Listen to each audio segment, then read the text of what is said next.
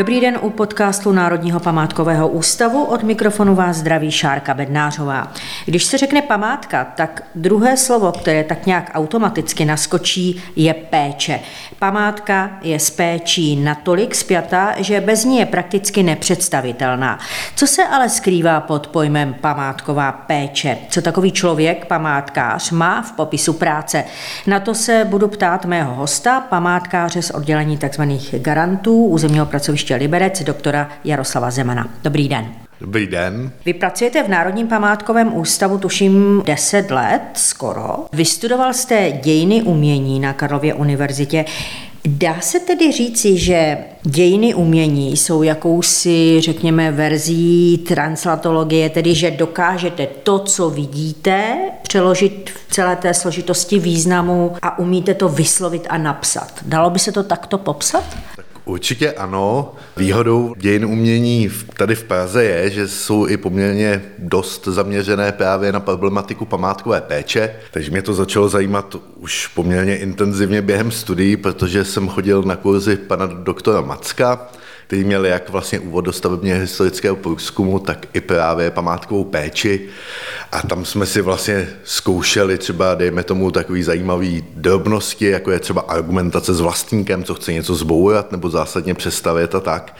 Takže vlastně nás to k tomu i částečně vedlo. Samozřejmě záleží na tom, co si člověk najde. Někoho třeba zajímají obrazy, někoho sochy, někoho užitné umění. Mě zajímala vždycky architektura a právě když vás zajímá architektura, tak je památková péče vlastně úplně skvělý místo, jako kde se uplatnit, protože velkou výhodou je, že vlastně chodíte do těch domů a vidíte jich strašně moc a vidíte jak podprůměrné věci, tak i nadprůměrné věci, průměrné, takže si člověk dokáže dobře udělat vlastně obrázek pak eh, toho, co bylo pro tu dobu třeba charakteristický, nebo co je naopak jako výjimečný, co je naopak běžný a tak, takže opravdu průprava si myslím, že to bylo dobré.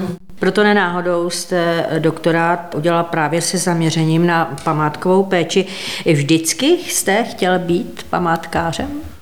Že by se dalo říct, že vždycky to asi ne, nicméně jsem k tomu vždycky tak trochu inklinoval a právě mě hodně bavilo to, že je to vlastně práce v terénu, že to není taková ta takový to sezení v kanceláři, třeba jako v akademické sféře, kde přece jenom, když se pak chcete někam vypravit, tak je to komplikovanější, tak vlastně jste v kontaktu s těma domama dnes a denně a zároveň, což je taky důležitá vlastně součást naší práce, je to i úzký kontakt s lidmi, se kterými musíte nějak jednat, pokoušet se přesvědčit a tak dále, takže v tomhle ohledu je to třeba hodně zajímavá a taková pestrá a dá se říct i tvůrčí práce. Mm. Říká se, že neexistuje profesionální památkář, že je to vlastně interdisciplinární činnost, v níž je potřeba řada specialistů.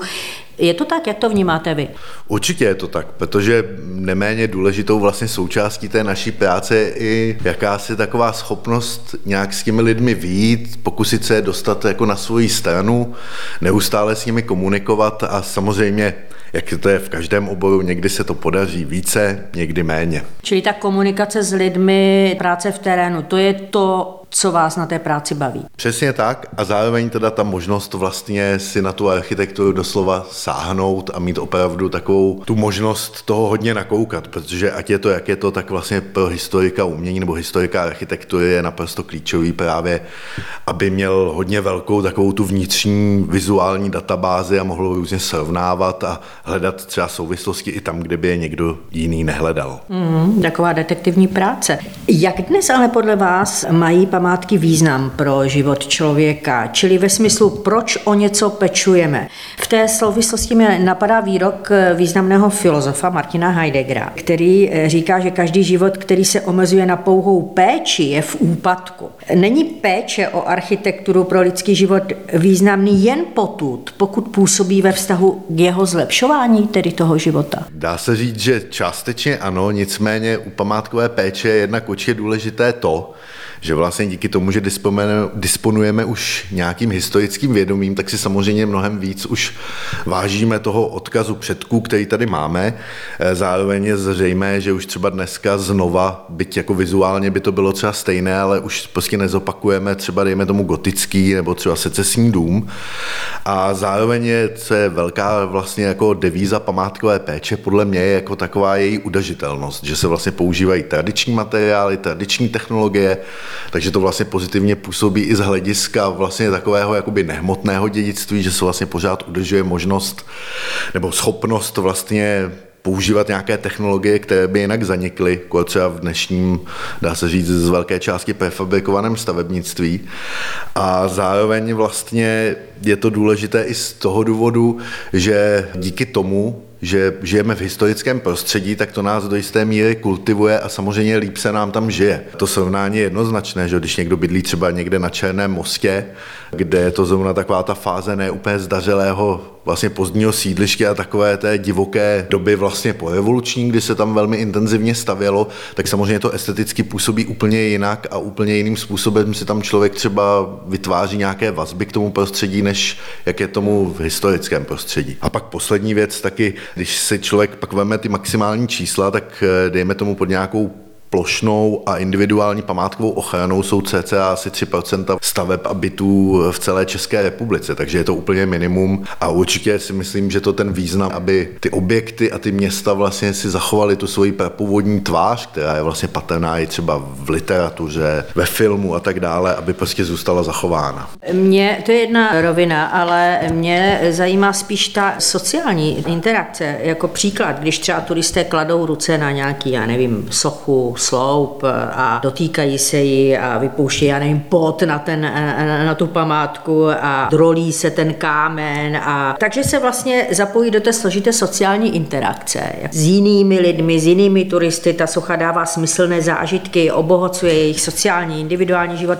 Čili i ty tuhle tu roli vnímáte jako památkář, že splňuje tady tu sociální interakci pospolitost a že v této souvislosti tady ty památkové regulace, které se teď objevují a diskutují, že by mohly být na škodu, protože se nepodílí na tom zlepšování toho života. Možná to říkám komplikovaně, ale jestli mi rozumíte, že památková péče se hrává i tu roli toho sociálna. No určitě ano, právě to si myslím, že je taky velká právě devíza, že si ty lidi vlastně doslova můžou šáhnout na nějakou historii. Že Třeba já jsem se teďka vrátil, jsem byl na dovolené v Římě a ten pocit, když si člověk může sáhnout třeba na věc, která je dva a půl tisíce let stará je prakticky k nezaplacení. Opravdu pak je cítit ta kontinuita. A nemyslím si, jako, že je to samozřejmě špatně, protože památky, pokud by nežily, tak samozřejmě pak by se z toho stala taková mrtvá, dá se říct, muzejní věc, což by určitě nemělo být cílem a myslím si, že byť jako naše památková péče i vzhledem k té tradici, která tady je, je poměrně dost konzervativní a není to určitě špatně, tak tohle to přece jenom reflektuje a myslím si, že ten přístup k té podstatě památkové péče je tady vlastně správný. Když ale někdo řekne lajkovi památková péče, tak Někdo by jednoduše řekl, no tak to je asi to restaurování a konzervace památky. Co všechno obsahuje památková péče? Tak památková péče je samozřejmě velmi široký, eh, má velmi široký rozptyl, takže vedle toho, co jste vlastně zmínila, tak samozřejmě to jsou různé jako adaptace třeba pro nové potřeby. Teďka hodně aktuální téma, zejména u nějakých industriálních staveb je konverze, kdy samozřejmě díky tomu, že třeba už ten objekt nikdy nebude využíván, dejme tomu jako textilka, tak se uvažuje právě o nějakém novém životě, tak aby ten objekt byl dále životaschopný a zároveň, aby zůstalo zachováno to, co vlastně tvoří jeho památkovou podstatu. Takže takové polské loďi, což bylo významné vlastně textilní centrum, tak tam vlastně probíhá rozsáhlá konverze těch industriálních objektů, právě ať už na bydlení nebo třeba na nějaké nákupní centra a tak dále. A vlastně přitom zůstalo zachováno jak tedy vlastně to konstrukční a výtvarné řešení těch objektů, tak vlastně dostali i novou náplň. Stejně tak třeba ta prosula, taková továrna Fiat v Turíně, co je s tím oválným okruhem nahoře, kde jezdí auta, tak ta byla taky relativně nedávno vlastně e, adaptována na hotel a takové jako kulturní středisko a vlastně žije dál. A je to dobře, protože je to taková ikonická stavba, v jejímž případě by se asi těžko hledala nějaká jiná náplň. Vy jste ale před chvíli řekl, že u nás je spíš ten přístup konzervativní, takový všechno zachovat, eh, zakonzervovat, eh, že eh, se málo rozvíjí takový ten modernější přístup do toho prostředí. Je to špatně? Já si myslím, že to úplně špatně není, protože samozřejmě pokud by památková péče konzervativní nebyla, tak už by asi nikdo jiný vlastně za nějakou tu podstatu těch památek už nebojoval, protože samozřejmě architekti, a nelze jim to vyčítat, eh, se snaží samozřejmě vždycky přinést nějakou novou intervenci, to svoje vlastně, tak aby se taky nějakým způsobem podepsali na tom objektu v jeho třeba mnoha setletém vývoji. E, nicméně je to vždycky samozřejmě na individuálním posouzení a určitě to nelze jako nějak globalizovat, že by byli všichni jako jenom konzervativní. Že máme spoustu prostě příkladů, ať už v našem regionu nebo třeba jinde, kde prostě byly i nějaké poměrně zdařilé soudobé intervence a dopadlo to dobře. Mě třeba teďka napadá, to dozoroval kolega, tak Lasvit v Novém boju, který třeba dopadl velmi dobře. Na to vlastně, jak to vypadalo ze začátku, co se tam mělo dít, bylo to samozřejmě dáno i tím, že tam byli schopní architekti, takže se opravdu podařilo udělat zajímavou, kontextuální a zároveň soudobou věc, která vlastně i rehabilitovala ty dvě kulturní památky, vlastně, které jsou součástí toho areálu, které byly někde z 90. let tak ne úplně kvalitně zateplené a opravdu měly takový divný, takový zvláštní výraz. Myslím, že Lasvit dostal za to i ocenění cenu za tu obnovu, ale často čtu výhrady architektů, že památkáři omezují, nejsou spokojeni, že řekněme vývoj některých těch historických lokalit by měl být na dobro zakonzervován. Historik Václav Richter často říkával, že památková péče je nekonfliktní, je památková péče neúčinná a v té souvislosti mě napadá třeba ten případ teď hotelu Intercontinental v Praze a její piaceta a, a budova, která by měla vyrůst na Piacetě, čili je to vlastně staré město, kde by měla být nějaká, řekněme, budova filmového muzea a tak dále, který teď Ministerstvo pro místní rozvoj zamítlo.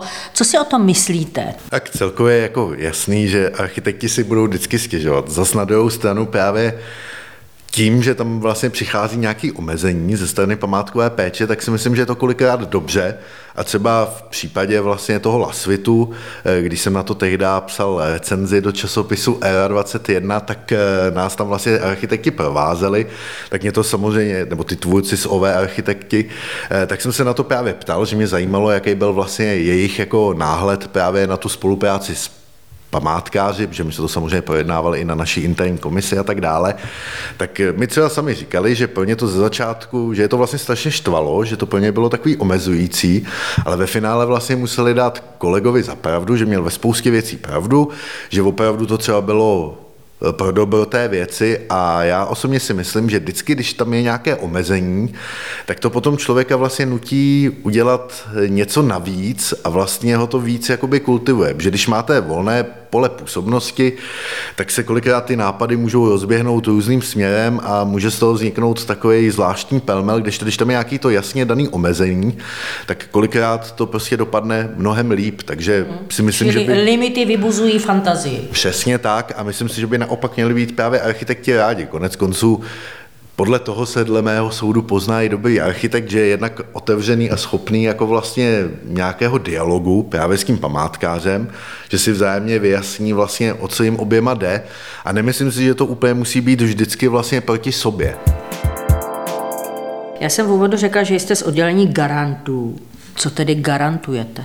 Tak garantuju svoji část území, tak jako ostatní kolegové. Je to taková hezká práce, protože vy chodíte teda po tom svém přiděleném území, kde se vyjadřujete prakticky ke všemu, ať už je to třeba, nevím, dlažba, oprava chodníků, rekonstrukce nějaké velké památky, nebo naopak jenom nějaké drobnější úpravy, třeba obchodních parterů a je to určitě taková pestrá, zajímavá skrumáž věcí a vy tím vlastně, jak to děláte déle a déle, tak to území i lépe a lépe znáte znáte, takže opravdu je to takový obohacující. A samozřejmě čím menší město, tak tím blížší vztah má člověk s některými těmi vlastníky, protože to taky není taková homogenní hmota, někdo třeba jako vyloženě má ty starý domy rád, takže s ním se spolupracuje dobře, někdo naopak třeba ten dům koupí, ani neví pořádně co s tím a pak je to takový někdy obtížnější, ale to samozřejmě k té práci patří. Vy jste rodili Liberečák, byť žijete v Praze, takže to vaše území, které garantujete, rozumím tomu správně, je Liberec. No mám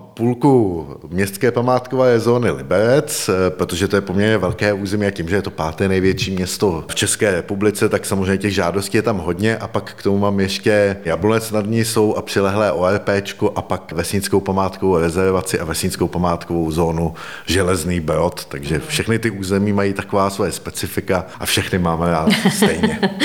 Co teď konkrétně máte na starosti, co řešíte aktuálně? Teďka naštěstí, byť teda žádostí je docela dost, tak víceméně drobnosti. Takže třeba veřejné toalety v Liberci. V Jablonci mám teďka aktuálně nějaké označení provozovny a opravu nějakých štuků a v Železném Brodě teďka se opravuje jedna taková hezká chaloupka v Křížové ulici. Je něco, co vás osobně specificky zajímá, myslím, nějaké historické období? Kdybych se měl nějak jako čistě vyprofilovat, tak bych řekl, že asi takovým největším tahounem je architektura českých Němců, dejme tomu nějakých 1880 až 1945, na kterou se asi tak nejvíc orientuju. A pak Čili mě, Sudety, tady Sudety, přesně tak. A pak mě stejně tak jako hodně zajímá i třeba architektura po roce 1945, protože právě proto, že jsem vlastně z Liberce, tak tam působil věhlasný ateliér Sial, takže i třeba vlastně z tomhle, z tom ohledu je určitě v Libereckém kraji řada výjimečných staveb. Vy se, eh, myslím, publicisticky hodně zaměřujete na Liberec, na jeho architektonický vývoj, tedy na jeho vývoj od založení města ve 14. století až po současnost. A v jedné publikaci o Liberci jste napsal, že snad v žádném českém a moravském městě se nelze nelze setkat s tolika protiklady. Zkuste mi to více rozvést. No je to právě taková ta kontrastní tvář, protože pro Liberec bylo vždycky příznačné, že se tam vlastně vždycky jednou za několik dekád prakticky převestvilo skoro celé město, takže opravdu ten dramatický vývoj, který byl vlastně dán i tím, že tam poměrně záhy proběhla industrializace, tak je patrný na první pohled. Ono v Liberci je to hodně vidět, pak ještě dalším takovým podobným městem se dá říct, že sousední Jablonec nad ní jsou, kde máte vlastně stejně jako v Liberci třeba vysoké několika patrové činžovní domy a vedle toho tak dožívá prostě nějaká roubená nebo hrázděná chloupka, takže opravdu je to taková velmi kontrastní a zajímavá vlastně tvář, a kolikrát to přináší řadu překvapení. Třeba vždycky se v Liberci třeba najde, se objenovuje nějaký dům, kde je ta fasáda vlastně překrytá nějakou novou břízolitovou omítkou a pak se třeba zjistí, když se dělá dendro, že ten dům je třeba z počátku 18. století, takže stále nové a nové zajímavé objevy se objevují. Poslední objev třeba? No byl to dům třeba na Lezebnickém vrchu, kde se právě dělalo dendro a tam se právě zjistilo, že ten dům je, tuším, že 1705 postaven, takže taková zajímavá vlastně stavba, která kdyby si to nekoupil teďka vlastní, který to nějakým způsobem ten dům dává dohromady, tak si myslím, že by za pár let třeba dožil, protože samozřejmě není nic horšího pro dům, než když se tam nebydlí a tím pádem strašně rychle potom chátrá.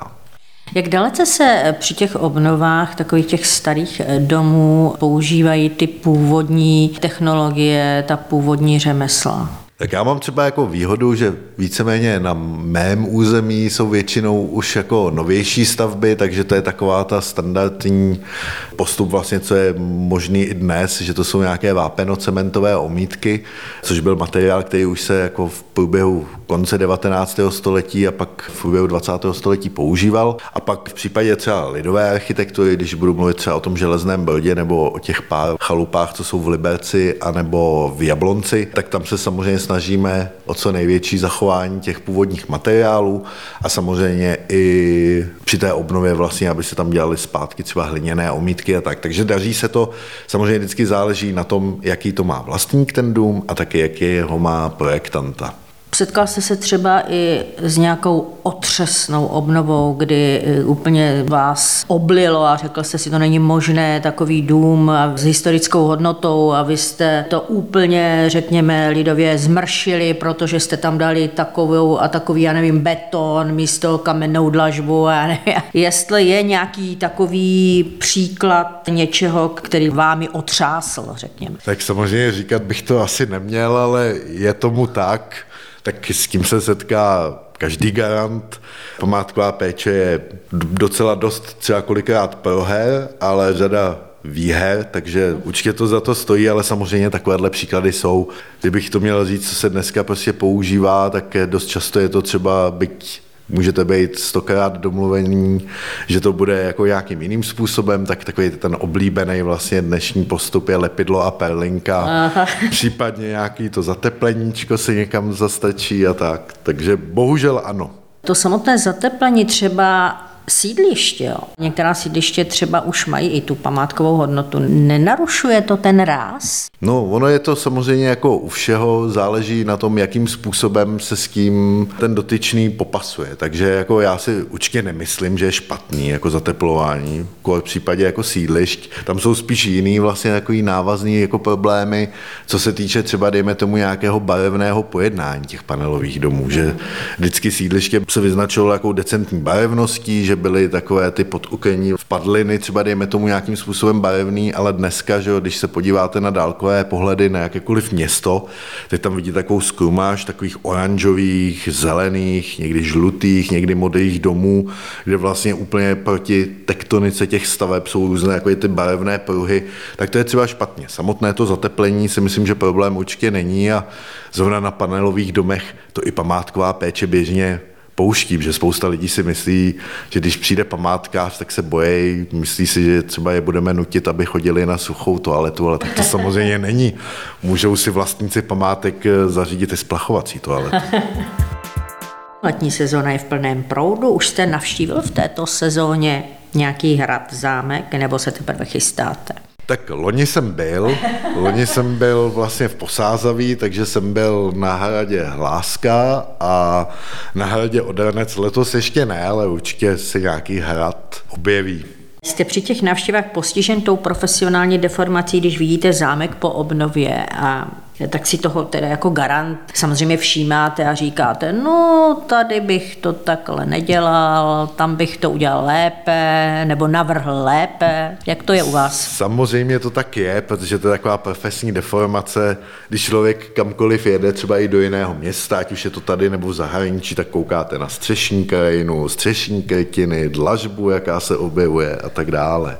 Takže co vás teď čeká přes letní prázdniny? Přes letní prázdniny. Dovolenou už máte za sebou, teda byl jste v Římě. Částečně, ještě určitě budu mít nějakou menší dovolenou tady po Čechách, tak se určitě na nějaké hezké město zajedu podívat, protože to mám rád samozřejmě. A co se týče nějakých pracovních věcí, tak uvidíme, co se objeví. Jako předpokládám, že nějaká větší obnova by určitě přijít nějaká měla, ale nicméně to záleží samozřejmě vždycky na chuti vlastně těch vlastníků a teďka tím, jak vlastně zdrhli veškeré materiály, tak je to samozřejmě takové komplikovanější a třeba spousta obnov, které byly naplánovány, tak si to třeba i ty vlastníci rozmysleli, protože zjistili, že teďka pro ně finančně není úplně příhodná doba. Říká doktor Jaroslav Zeman, památkář z UOP Liberec. Moc děkuji za rozhovor, ať se vám daří nejen v práci, ale i v životě. Také děkuji, nashledanou.